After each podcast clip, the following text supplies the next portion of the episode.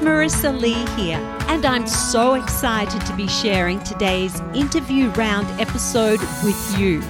In these episodes, our brilliant lineup of guests will include healthcare practitioners, voice educators, and other professionals who will share their stories, knowledge, and experiences within their specialized fields to empower you to live your best life. Whether you're a member of the voice community or beyond, your voice is your unique gift. It's time now to share your gift with others, develop a positive mindset, and become the best and most authentic version of yourself to create greater impact. Ultimately, you can take charge. It's time for you to live your best life. It's time now for a voice and beyond. So, without further ado, let's go to today's episode. Many of us enjoy a drink after work. And for me, I love having a drink on the weekends. But at what point does our relationship with alcohol become problematic? Our guest this week on A Voice and Beyond is Andrew Culkin, author of Amanda, a cautionary tale of alcoholism, which speaks to the truth about alcoholism, not only from the perspective of the person who has the addiction, but it also describes the suffering of those around the alcoholic. On February 21st of 2020, Andrew's wife of 25 years, Amanda, passed away from alcoholism. During her nearly two decades of decline, Amanda had attended seven rehabs, received four DUI convictions, and had several accidents. The stigma and the shame attached to the disease only made her situation more difficult as it drove her into isolation and depression. Andrew describes alcoholism as a health disease, which is no different than cancer or heart disease because alcoholics have no desire to be alcoholics any more than a cancer patient wishes to have cancer. Therefore, he has made it his mission to promote a different perspective on how we observe a struggling alcoholic. He tells us that the shame and embarrassment of the alcoholic needs to be met with empathy, care, and they must know that they have support instead of condemnation and embarrassment. During this interview, Andrew explains the four stages of alcoholism, why some people are more susceptible to succumbing to the disease, and he shares with us his own traumatic and exhausting experiences, not only for himself, but for his son throughout Amanda's alcoholic career. This is a thought provoking interview with Andrew Culkin, and I can admit that at times it was very triggering for me. So, without further ado, let's go to today's episode.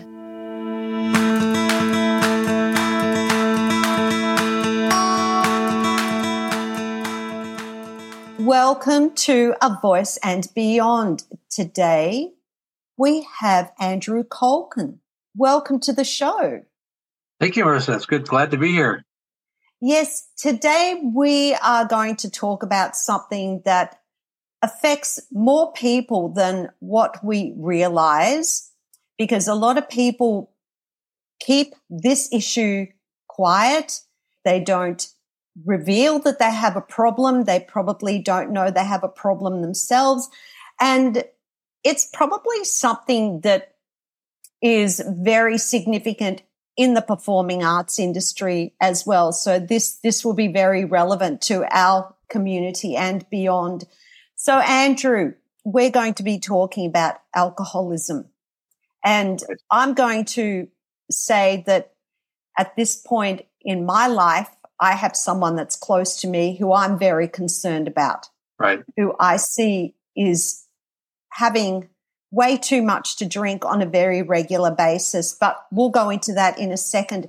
At present, you, you have a job in insurance, but you also have a coaching program and you're the author of Amanda, a cautionary tale of alcoholism, which speaks the truth about alcoholism, not only for the person who has the addiction, but what the journey is like and the suffering of those around the alcoholic.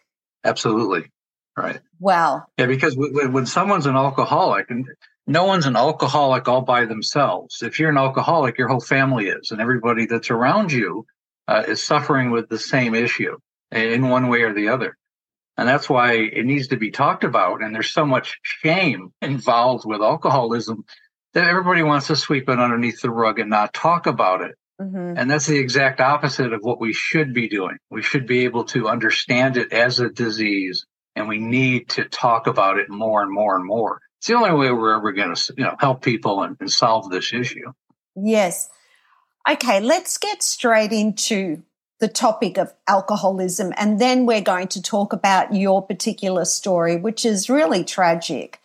So, how do we know if someone is an alcoholic? What are the signs we should be looking out for?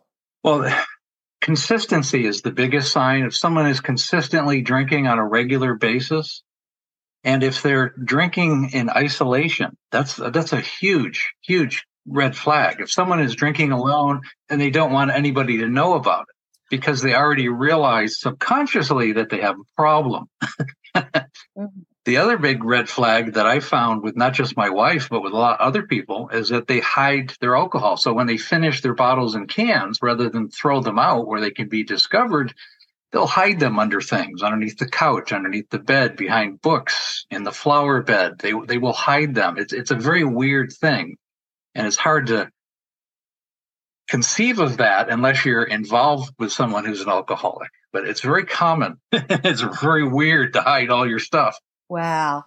And and the thing is you don't know exactly how much they're drinking. No, you can never know, you know.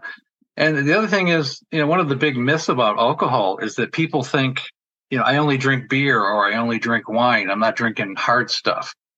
Well, you know, alcohol is alcohol. It's the, one of the biggest myths. Some people say, well, like my wife, she used to drink Chardonnay by the gallon, and then she switched to beer, saying, well, beer's not as bad. It doesn't have as much alcohol content what difference does it make? If if you're drinking 30 of them what difference does it make? A hundred percent.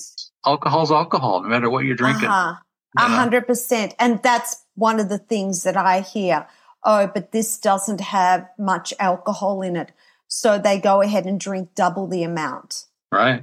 Yeah. I'm not i'm not drinking bourbon tonight that has uh, 80% by volume. I'm only going to have 25 beers. It doesn't matter. You're still it's the same thing Yes. Yeah. Now you you've told me that there are four stages to alcoholism. What are they? And when does it become a boundary violation that someone's just drinking recreationally to that point where they are full on alcoholic? Yeah, this is really the biggest point that I want to do is stage 1 isn't necessarily an alcoholic. You're be, you have alcoholic tendencies. It means mm and usually most people start their alcoholic career between the ages of 13 and 20 so usually it's high school college age kids is when they begin. You know some people are introverted or it's a way to socially fit in or to get through their shyness you know or to be able to become something that they're not or to be cool or you know whatever the reason. That's generally where, it starts. And those are the people i want to get to because if you can explain to people what stage one that you're, you know, identify that you're starting a habit, they're not going to get to stage two and stage three is when you become a chronic alcoholic. And, you know, stage two is basically your life is kind of centered around alcohol. Uh, you have become an alcoholic at this point. You're drinking three, four, five days a week. Your weekend starts on Thursday and you're getting over the hangover the following Wednesday. You know, it's just it's five o'clock somewhere. That's stage two is when you've created a, a very physical dependency on alcohol. Mm-hmm. So that person too is looking for a situation that they can create where they can sit down and have a drink at some stage during the day. For example, let's go out to lunch. It's a beautiful day. Let's go out to lunch. And then the alcohol arrives on the table. Exactly. They make any excuse to find any reason to drink. Mm-hmm. You know, near the end, I mean, just to bring it in, I, I used to hate going to dinner or to lunch with my wife because it would take her 45 minutes to decide what to eat and she would have three glasses of wine before she even decided it, it was really just about going to get something to drink what about when someone has about a dozen drinks before they've even left the house well that's they probably shouldn't be leaving the house at that point because it's just going to be an embarrassment it's going to be very awkward and very difficult and it's going to be all about them when you get there okay, let's continue. Let's continue. So stage three, this this is going from bad to worse. Yeah, stage stage three. You know, you, your whole life is centered around alcohol. You get up in the morning uh, and you have a glass of something. Just you know, in lieu of food, you're drinking every day. Your your life centers around getting alcohol, uh, finding it. You want to be able to have uh, your alcohol set up for the whole day. You know, you don't want anybody to interfere with that. That's your priority in your life. And it's physically uh, uh, affecting you. You're having a lot of physical problems. It can affect your your liver, your heart. You've gained weight. You're having blurry vision. It can affect. It can physically affect your mind. Forgetfulness. The dopamine in your brain is no longer. You're you're no longer getting the dopamine fix from alcohol, you're, you're beyond that at this point where you're just drinking alcohol because it's become a chemical dependent. Okay. When, when you talked about the mind, uh, is the person becoming forgetful? Yes. They're becoming forgetful. They're making up stories. Uh-huh. They make up stories that never happened. Mm-hmm in the later stage three and into stage four, they can have a thing called wet brain, which is really a form of dementia, uh, where they're really showing earlier signs of dementia. My wife seemed like she was starting to become, you know, mm-hmm. you know, in the state of dementia mm-hmm. in the last couple of years.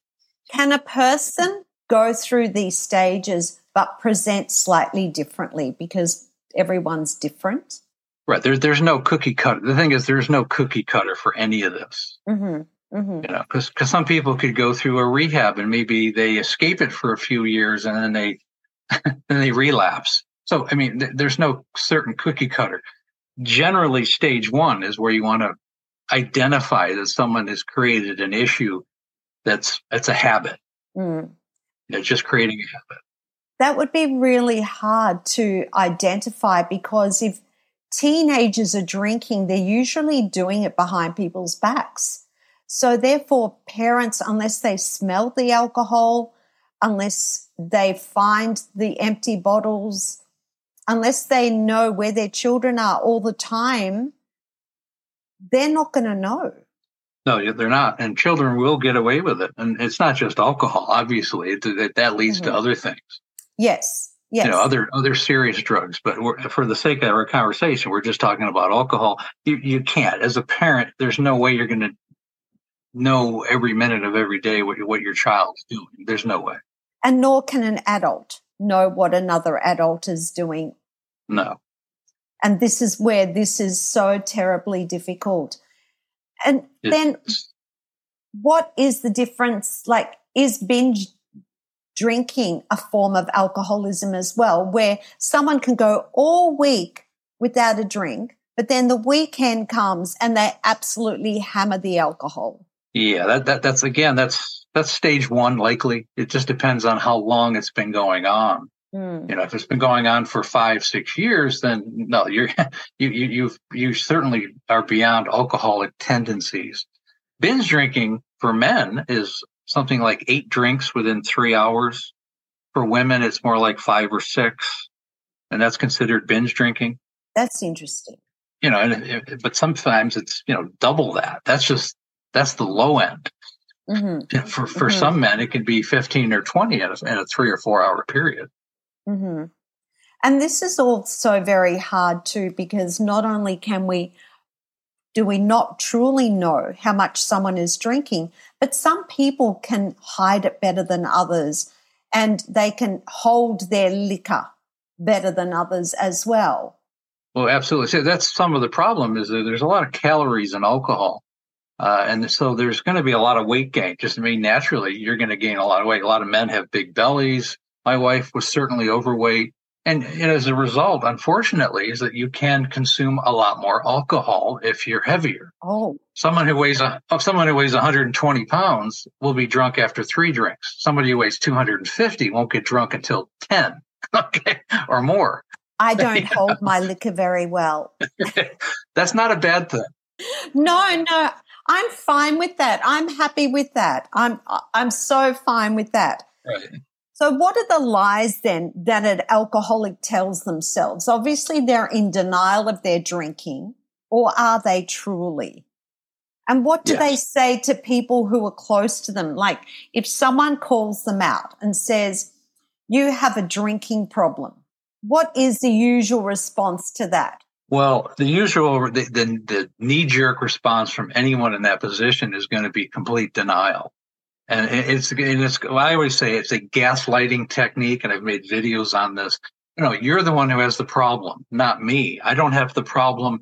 You're the one who has the issue if you think I'm drinking too much, you know, you, which will drive family members crazy because they're trying to address a real world problem. And their response is to throw back in their face. You're the one with the problem. Mm-hmm. And it's just another technique of denial and there's a hundred different techniques that you could go over with that. But you know, I always say denial. My wife was in denial up until they uh, unplugged the machines and they, they kept her alive. You know, you're you're denial until you have two choices. You're either going to be in denial or you're going to face the problem head on and you're going to find solutions to a healthier life. Mm. Those are the two choices. You're either going to you're either going to die with this disease or you're going to find a way to live with it. Mm and it is a disease and it's something that you're always going to be in some sort of recovery. Right. Now, you were married to an alcoholic, and this is where a lot of your experience and your knowledge has come from is right from a lived experience. And your wife yes. was Amanda, and, and the book is named after your wife. Correct. Yeah.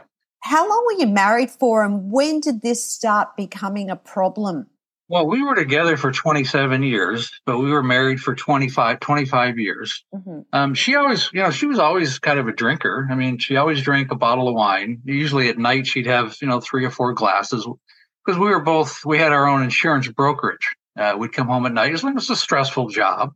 Mm-hmm. Uh, and also, her family was from Canada uh, and they're kind of French Canadian. So the whole family all drank white wine. They all drank Chardonnay okay. or, or, red wine. And I, I, came from an Irish family from New York. None of us drank that. We we had, you know my dad had a couple of beers once a month. You know I I didn't come from a drinking kind of environment.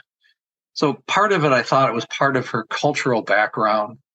At least that's what I told myself at the yes, time. Yes. So you're in denial as well.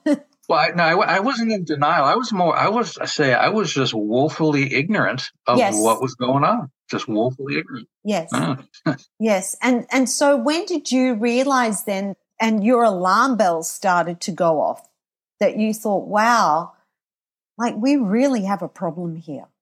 It took me way too long. It's one of the reasons why I'm kind of passionate about this to help families because if I was able to address it 10 years before I was eight, before I finally did, I think Amanda would have had a fighting chance. And families are really the front line to help an alcoholic. I mean, if you truly have people who are around you who care about you, those are the people who, who need to step in.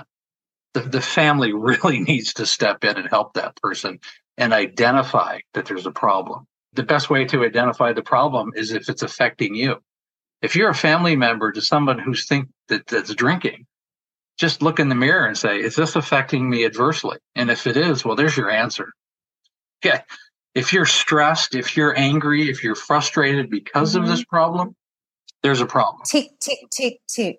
If you have animosity, if you're reactionary, you know, if you're, if, you know, if you're just like, you know, angry all the time. Yeah, yeah. There's your answer. Yes. But what if the person, what if you speak to the person, but they don't want to help themselves? They're not listening. Like, what point do you go, okay, I've got to walk away from this? Or where does the crossroad happen? This is making me upset because this is really close to home.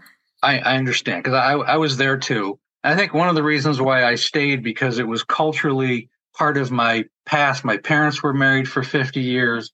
My grandparents were married for 50 years. I kind of have a Catholic background. Divorce was just never part of my culture. I was on the verge of doing that. Uh, but, you know, for some people, I, I, think I stayed way too long. Uh, I think for myself, I, I, probably should have broken it off much earlier.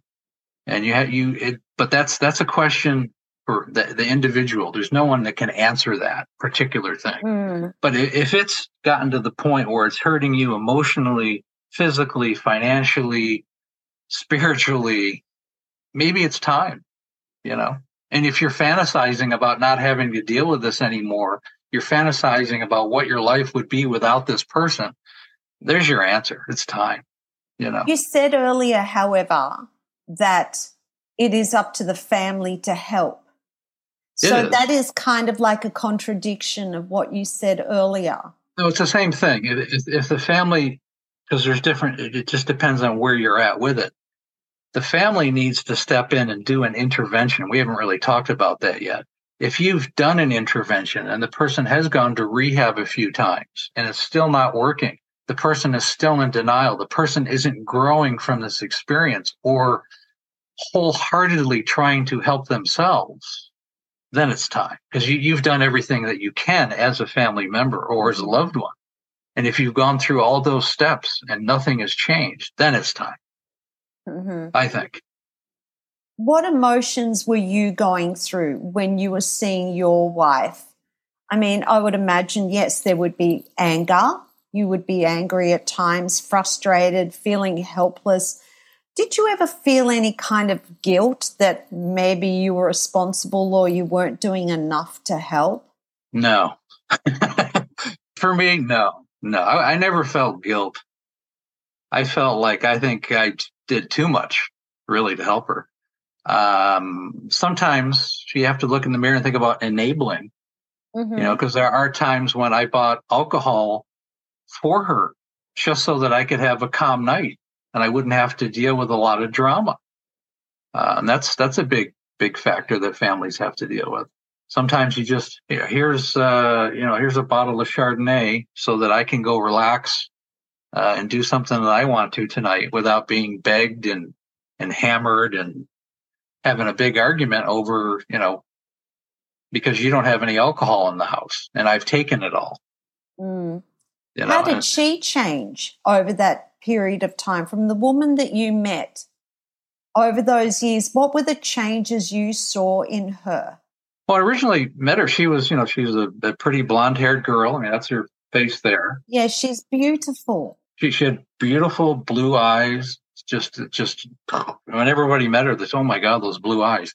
Mm. Um, she was a very good top salesperson, very uh, outgoing person. She could light up a room. She could take over a room. You know, she's an incredible salesperson. She just wrapped people around her finger.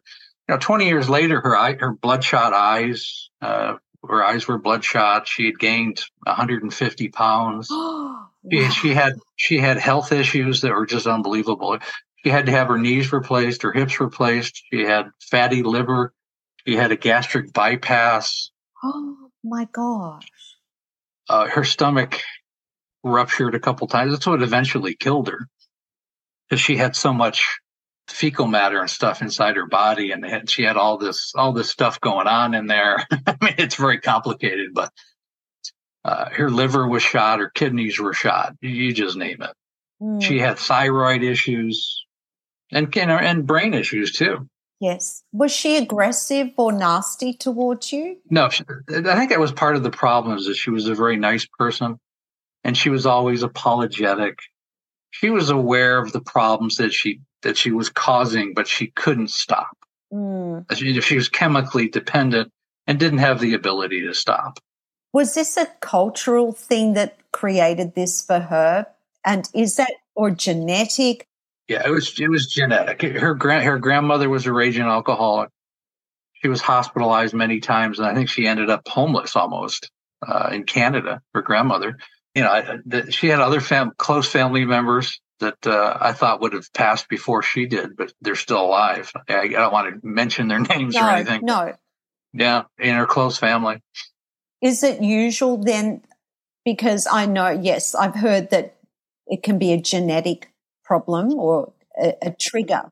Well, there's a you have a you have a higher susceptibility. There are genes in, that you're born with that gives you a higher susceptibility in conjunction with cultural things. Mm-hmm. But there's also something else. Usually, there's uh, some kind of trauma that might have happened in a person's life. Mm-hmm. You know, Amanda had some trauma when she was 16 years old, which I think it, I think it set her off on a trajectory that kind of changed her whole life. You know, I always say, you know, happy, well-adjusted people do not become alcoholics. Unfortunately, mm-hmm. they might not admit that, but there's usually some kind of trauma that happened in their life. Did you have children? Yeah, we have our son. He just graduated from college. Oh, amazing. How is this impacting on him? Well, he's, you know, we're Griffin and his son is Griffin. We are very, very close. Mm-hmm. So I was the parent. You know, mm-hmm. most of his most of his childhood, I was it was the two of us really mm-hmm. for a lot of it. Mm-hmm. Um, I didn't realize how much it had affected him when when Amanda died. He weighed, he was uh, 19 at the time. He weighed almost 300 pounds himself. He's six foot one. He's big. Yes. And then with a, a year after she passed, he had lost 115 pounds. He was down to 185. And he went to college and he grew up and he got rid of all his baby fat and he just made a 180. And I didn't realize how, you know, emotional, how much emotionally that it had uh, affected him. I had no idea. Mm. I think I was just too close to it. Yes. Well, you were probably just trying to survive. You were just probably just trying to keep your head above water and you were probably parenting her as well. Oh, I was a, it was a complete uh, child parent relationship. Yes. Yeah, you know, the last few years, you just all you're doing is you're spending all your time trying to protect that person from getting themselves in harm way, harming themselves or harming others. I mean, the worst thing they can do is get behind the wheel of the car. Mm. Mm-hmm. You know? Mm-hmm. What about the rest of the family? Could they see what was going on and were they offering you support in any way or were you dealing with this on your own? Yeah, it was pretty much on my own. I didn't really have much. Her family lived within an hour, like they lived in Orange County and they lived in San Diego County.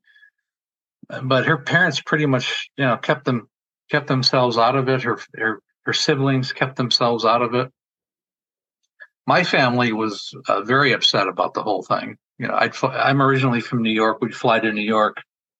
Um, I think the biggest watershed moment, as far as myself with Amanda, is when my mother died. Mm. Uh, we flew back to New York, and she was in. The, my mother was in the hospital for about a month, and we ended up having to stay at my dad's house for about a month. And yes. every day we we would go to the hospital. Yeah. And I came home one time, and Amanda had cleaned out my dad's entire liquor cabinet, and she was passed out in in my dad's living room in, in a puddle of urine. You know, I mean, just completely out of just completely out of. And I'm dealing with my mother dying, and I have this wife who's just completely out of control so I had to take her and I had to send her back, you know, and it was just all this drama. I couldn't even mourn my mother because I was dealing with such craziness with my wife.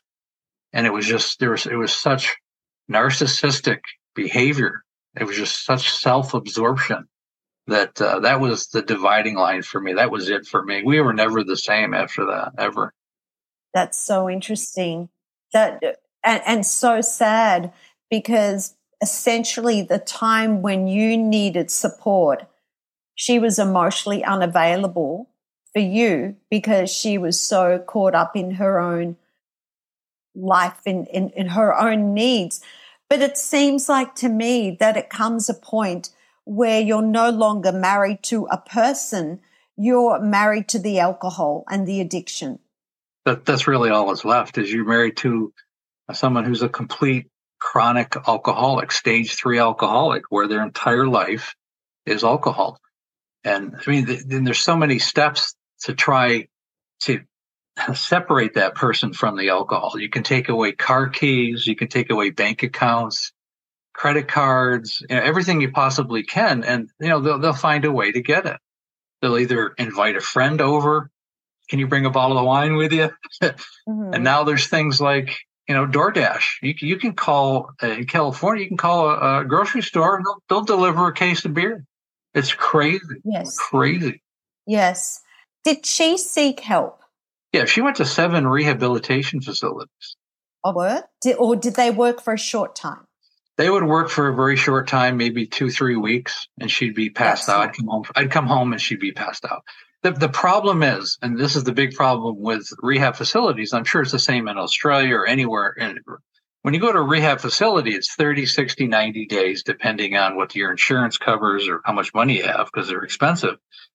But the, the key thing is you have to do the follow up. You have to get an accountability partner. You have to have someone who's kind of acts as a mentor. So if you think you're starting to slip, you have someone to call up. Mm. And you have to go to some kind of AA meeting and not necessarily alcoholic anonymous, but you have to go to some kind of support group that's yes. like that. And you have to do that as often as you need to, every day, maybe in the beginning. And that's where it fell off. She never did the, uh, you know, the work you got to do the work. Yeah, it's it's one thing having the counseling session, but then you got to do your homework following the session. It's not what you do in that one hour, it's what you do the rest of the week. Right. Or in in this case the the 30 90 days however long it is it's then okay when you leave that facility it's about the follow up it's about doing the work that they tell you to do it's about when you go back to your life mm. and then do the real work. Mm-hmm.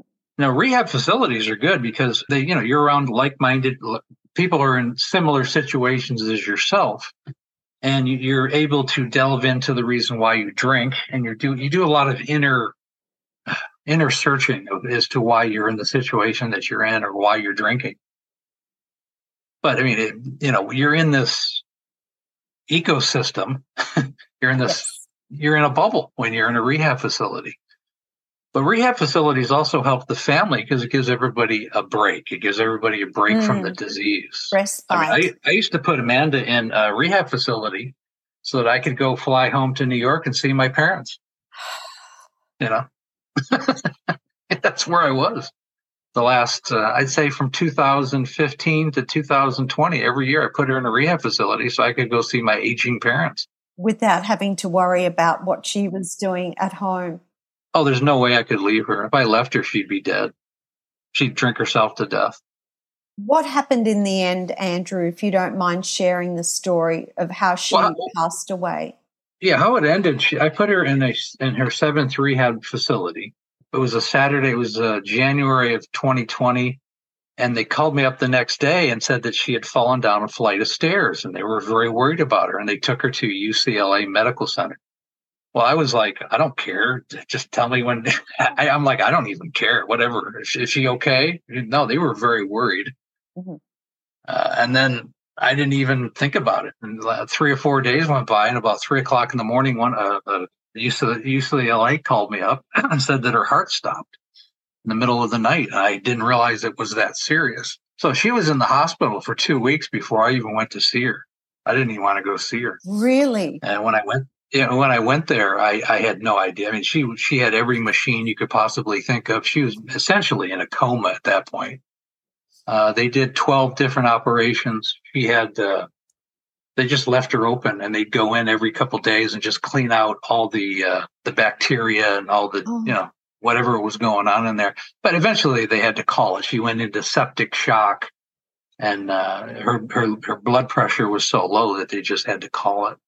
And it took her about, uh, took her 28 days to die after she fell down a flight of stairs, which, you know, internally just kind of erupted all this. Wow. Yeah. How did you feel at that point? I mean, listening to your story, and I say this with great respect, there must have been a part of you that was relieved. I mean, like incredibly mm. sad, but also relieved too. Well, like I mean, it's funny because I, I called my son one after she died, and and he was like, he did, he cried a little bit, and he goes, "Oh, well, Dad, at least now you're going to have some relief." I mean, that was his response. Oh. He he didn't even come see her. He, I just I, I just said, Griffin, just stay in college. You don't need to come see your mom. There's nothing you can do, anyways. so he never saw her again. The overriding emotion that I had was absolute relief. I was just there was no set. I was I didn't think I even thought about missing her for almost a year. I think about a year later, I cried. Yes. Just because, you know, she was no longer there. Mm. And how are you doing now? Oh, now I'm fine. I, I, mean, I have another relationship. I've been, you know, with another girl for, for over three years now, you know. Mm-hmm. Mm-hmm. Yeah. How do you then step into that relationship? Like, do you feel that you're free from all the shackles that you had in the past with Amanda and not being a helicopter partner, looking at how much she's drinking, observing behaviors, or do you feel free from all that from your past? I feel free from all that. I think there's a little bit of PTSD when, when it mm. first happens, just just uh, stress, just decompression, you know, getting over all that stress and that lifestyle. It was it was hard to I mean, the weirdest thing I remember, I bought a uh, about two weeks after she died. I went and bought a 12 pack of beer, and this is something I hadn't been able to do in years. And I put the 12 pack of beer in the refrigerator. When I came home from work, it was still there. yes. I hadn't bought a I hadn't bought a beer for myself in probably 10 years because I couldn't. There's no way I couldn't buy any alcohol. Mm. It'd just be gone. Mm-hmm. Yes, that was the weirdest little thing. Yes, I mean, one you wouldn't want to be going out to dinner or lunch. No. So that you start to become very isolated. Well, see, I, I, I have my my own life. I mean, I'm very much into bodybuilding. Uh, I mean, I used to go to the gym um, five, six days a week. I did a lot of heavy lifting, which helped me a lot. Yes, mental, mentally. And I do a lot of reading. And uh, you know, I used to just uh, on weekends, I used to just uh, kind of go do my own thing near the end. Mm. I could leave for a few hours and be okay. Mm-hmm. Mm-hmm. But but I think weightlifting helped helped me a lot. Mm. Wow. When that happened in New York, while your mother was in hospital and Amanda drank all the alcohol at your father's place, what did your father say to you? What were family members saying to you? Were they saying, okay, Andrew, this is not a good situation what are you doing? You need to get out of here? Or were they saying to you, you need to do more to help this person? What was the advice, the general advice you were receiving from those around you? Well, that, you know, I'm, I'm very close with my family, so they were very supportive of me. And like anybody, they were kind of reactive. They were very angry with Amanda. So I cleaned it all up before anybody really found out, anyways. But they found out the alcohol was gone, obviously. So what I did was we went on. When we, I just said I had to get her out of the house, so I took her and we went down to Gettysburg, which uh, was a hmm. battleground in the Civil War. I used to go there as a kid. Uh, we so I left for about a week while my mother was dying. I just had to get Amanda out of the out of the situation. But as far as the family goes, no, they were very supportive of me. They said maybe she should fly home after we came back. And I, I sent her home. I didn't even care. I, I knew it was going to be horrible when I got home, but I just couldn't deal with it anymore. And luckily, my, my wife died about, or my, my wife, my mother died about three days after I sent my wife home. So then I was able to follow, you know, about four days after that. Mm. Mm but my family was supportive. I mean, by then they they were well aware of the problem, anyways, because they had visited me in California and saw it firsthand, anyways. Mm. Because that's part of the shame too, isn't it? And the embarrassment. You don't want people to know or to find out because it just depends on how close you are to the people. You know, uh, I was pretty open with my parents. her family, just the opposite. And I think that's a big part of the problem. They were very closed. It was shame. It was it was to never talk about this. No one's ever supposed to te- you know talk about this this this giant elephant in the family. Her mm. family. Mm. Definitely. How do you suggest as family members we respond to loved ones who are in denial? Are there some creative ways that we can help them when that person with the problem is absolutely denying or won't listen to anyone else who is concerned about them? Well, there's you know you got to there's boundaries that you have to. I think ha- we all have to come to to agree upon uh, with ourselves. You know what boundaries. You know, I used to do things just to give her an illustration. I would find all her bottles that she had hidden in the last couple of weeks, and I would set them on a table and say, "I want you to come here and look at all the. This is all these bottles that you have consumed in cans that you've consumed in the last few days." a lot of times her response was, "Oh, they're old. They're from last month. They're from last year." mm. And and if I go, well, maybe we should go to a rehab again because I think you have a problem. And sometimes she would agree to it. That's how I approached it. Mm. Is is to get into a rehab, mm-hmm. or you needed to go do more counseling. But you have to realize there's only so much a family member can do. All the family member can do is identify it to the person they can t- explain to them how it's affecting them. But at the end of the day, the alcoholic has to make the decision to get that help. And if they're not willing to to to get that help, mm. then as family members, you know, especially if it's a husband's, the healthy healthier spouse has to make the decision whether or not they want to stay in this. Mm-hmm.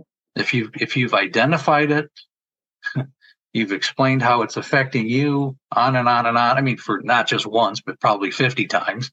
Uh, and you just have to come to the point what what is your boundary? If, if you're miserable as a person, it's not worth it. Mm. What are the things that we, as a loved one or as a society, need to understand in order to help an alcoholic's recovery? Yeah, I think society needs to have more empathy for an alcoholic, and we need to recognize it that it's a mental health disease.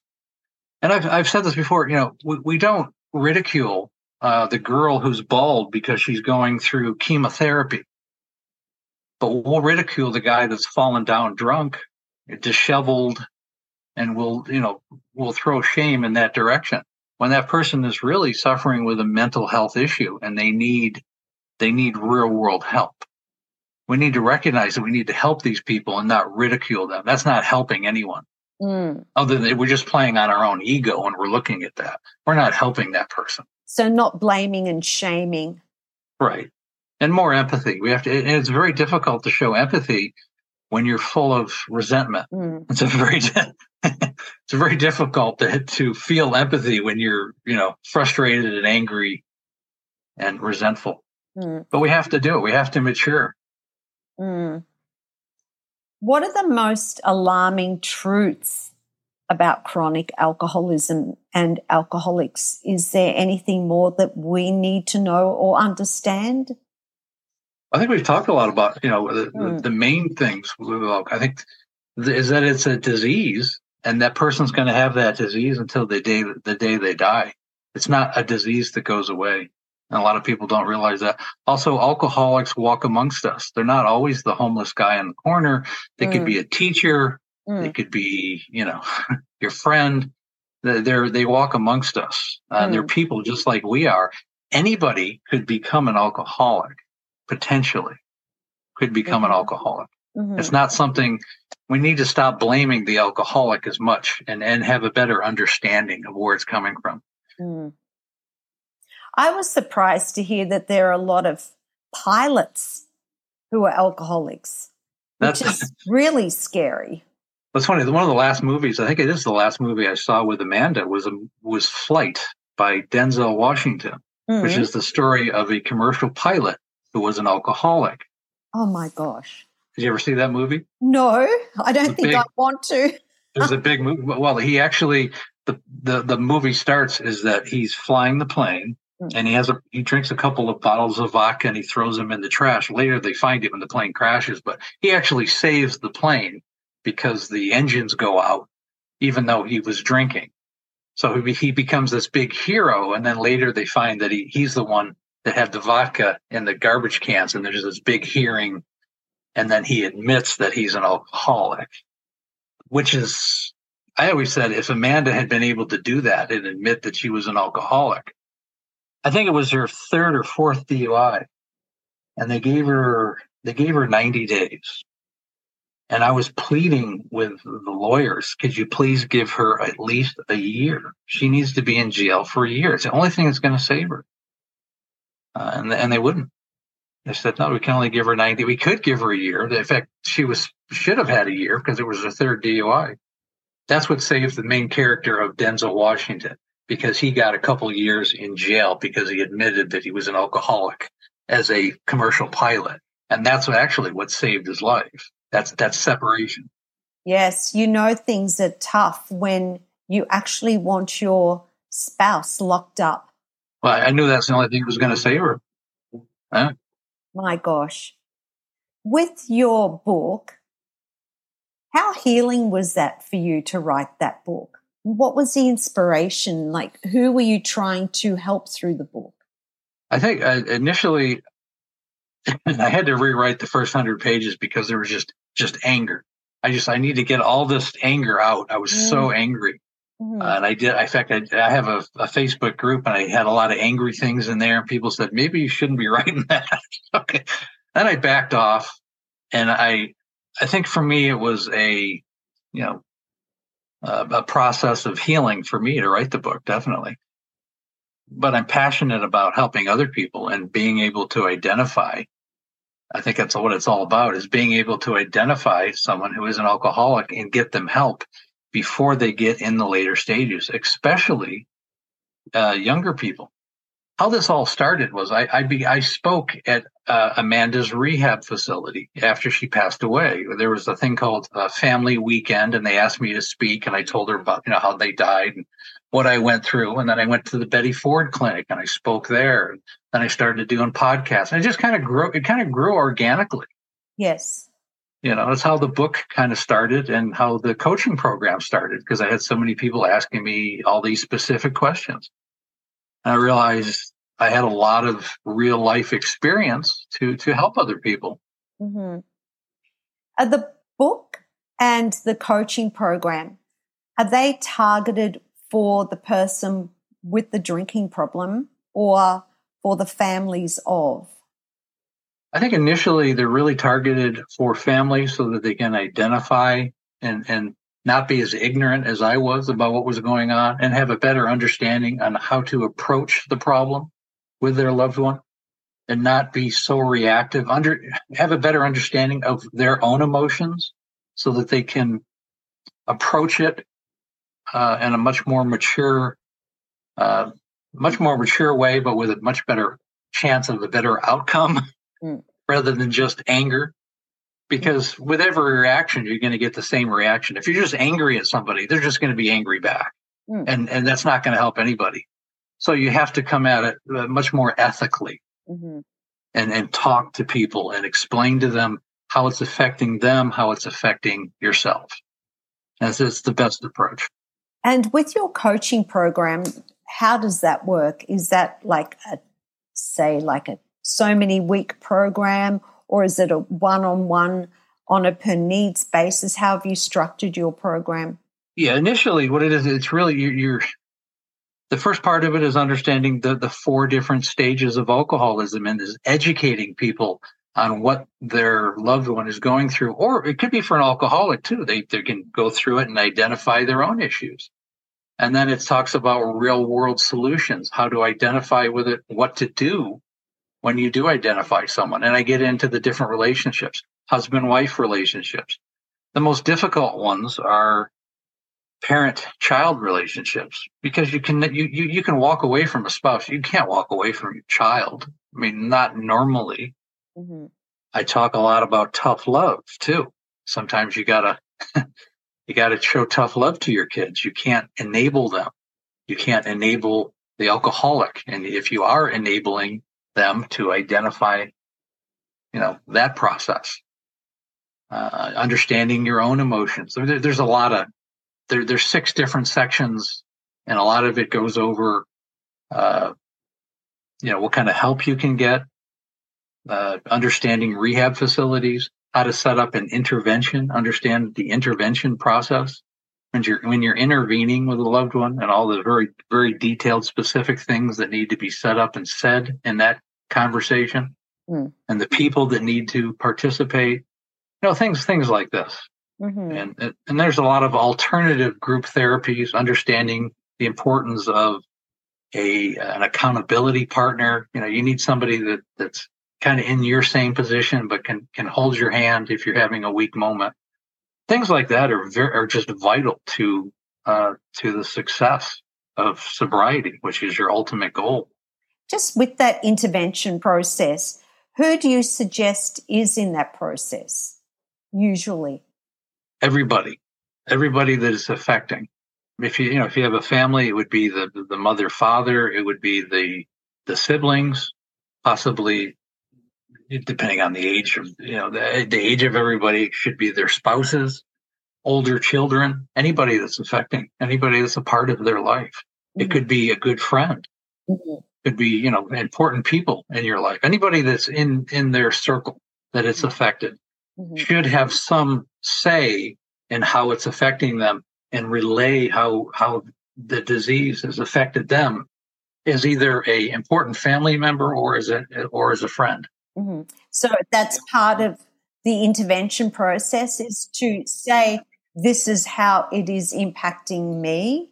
That's how it's impacting us. And this is, and that we are worried about you. Then there's, after you've done that, then there's the ultimatum period. Like if you don't go to the rehab facility, we are no longer going to provide you with a place to live. We're not going to provide you with money. We're not going to provide you with rides to where you want to go. You're not going to have food it's the end of the road. You're either going to do this or you're on your own. Mm-hmm. And you have to get to that point. So interesting. So interesting. Is there anything else that you would like to add to this interview as we start to wind up? I always say the, the biggest thing is with alcoholism is you got to find happiness and you have to replace alcohol with positive things in your life. If you're struggling with alcohol, maybe take a walk, go to the gym, read a book, your relationships in your life, maybe build your relationships that are in your life, make them better or, or, or put more effort into your relationships. Find something positive that you can do in your life to replace the alcohol. So instead of reaching for a bottle of wine or beer or whatever you're drinking, do, do a different activity and every day is a struggle. But if you make it one day, you can make it two, and if you can make it two, you can make it four. If you make it four, you can make it six. And it's it's you really need to break it down in that great a detail. Can anyone at any stage in those four stages of alcoholism do that without professional help? No, we're talking about stage stage one, stage two, when you're creating habits uh, when you're not completely chemical dependent, but you are showing alcoholic signs. Stage three, when you're, and, and well, I didn't even talk about stage four. Stage four, you're basically dead. It's like stage four cancer. I mean, you're, you're, you're drinking to die. It's like leaving Las, the character and leaving Las Vegas. You, you're trying to kill yourself, essentially. Mm-hmm. Yes. I saw that movie. Yeah, that's, that's stage four. You, you just want to die. you don't yes. care about anything or anyone. You just, you want to die. Yes. yes. But stage three, you can, uh, you know, stage four, you've got about, just like cancer, you got about a 5% chance of, of survival. Stage three, you know, 10, 15% chance. But those people need to go to rehab. And then they, those are the type of people that need to do all the accountability stuff, the accountability partner. They need to do the follow up. They need to go to group counseling almost on a regular basis if they have any chance of survival. Okay. Yeah. So we're going to wrap this up now. Sure. Is there any further advice you'd like to give our listeners? You know, just have a, a happy, healthy life. It's worth it. You know, it's sobriety is worth it. Life is worth living. You've only got one life. Mm. Why spend it at the bottom of a bottle of something? You know, it's, it's uh, you can still have a happy life and uh, make that your goal. And uh, families need to be able to have a happy life too. Yes, yes. That's that's the ultimate goal. Yes. Andrew, we're going to share the links to all your work, your book, your coaching program, to you, your social media, because I believe you have some TikToks that have gone viral. There's been over a million views to some of those those little videos. TikTok and YouTube. I've, some of YouTube's I've been hundred thousand. I have some TikToks that done. I have one that's nine hundred and fifty-eight million, five nine hundred and fifty-eight thousand. what was that one on? It was uh, the fourth stage of alcoholism because it's brutal. I think people are just interested in the gory details. Oh, you know, unfortunately. Okay. okay. Yes. Yes. All right. Well, Andrew, I really would love to thank you so much for your honesty and for sharing and your willingness to share your story. It's it's one that's very tragic and I wish you all the very best with your work and go forth and spread the word and, and do the work that you're doing to help others. It's, it's brilliant. Thank you. Well, thank you. Thank you. Appreciate it. Thanks for the time. No, thank you. And good luck with everything. All right. Thank you. Thank you. Bye. Bye. Thank you so much for listening to this episode of A Voice and Beyond. I hope you enjoyed it, as now is an important time for you to invest in your own self care, personal growth, and education. Use every day as an opportunity to learn and to grow so you can show up feeling empowered and ready to live your best life.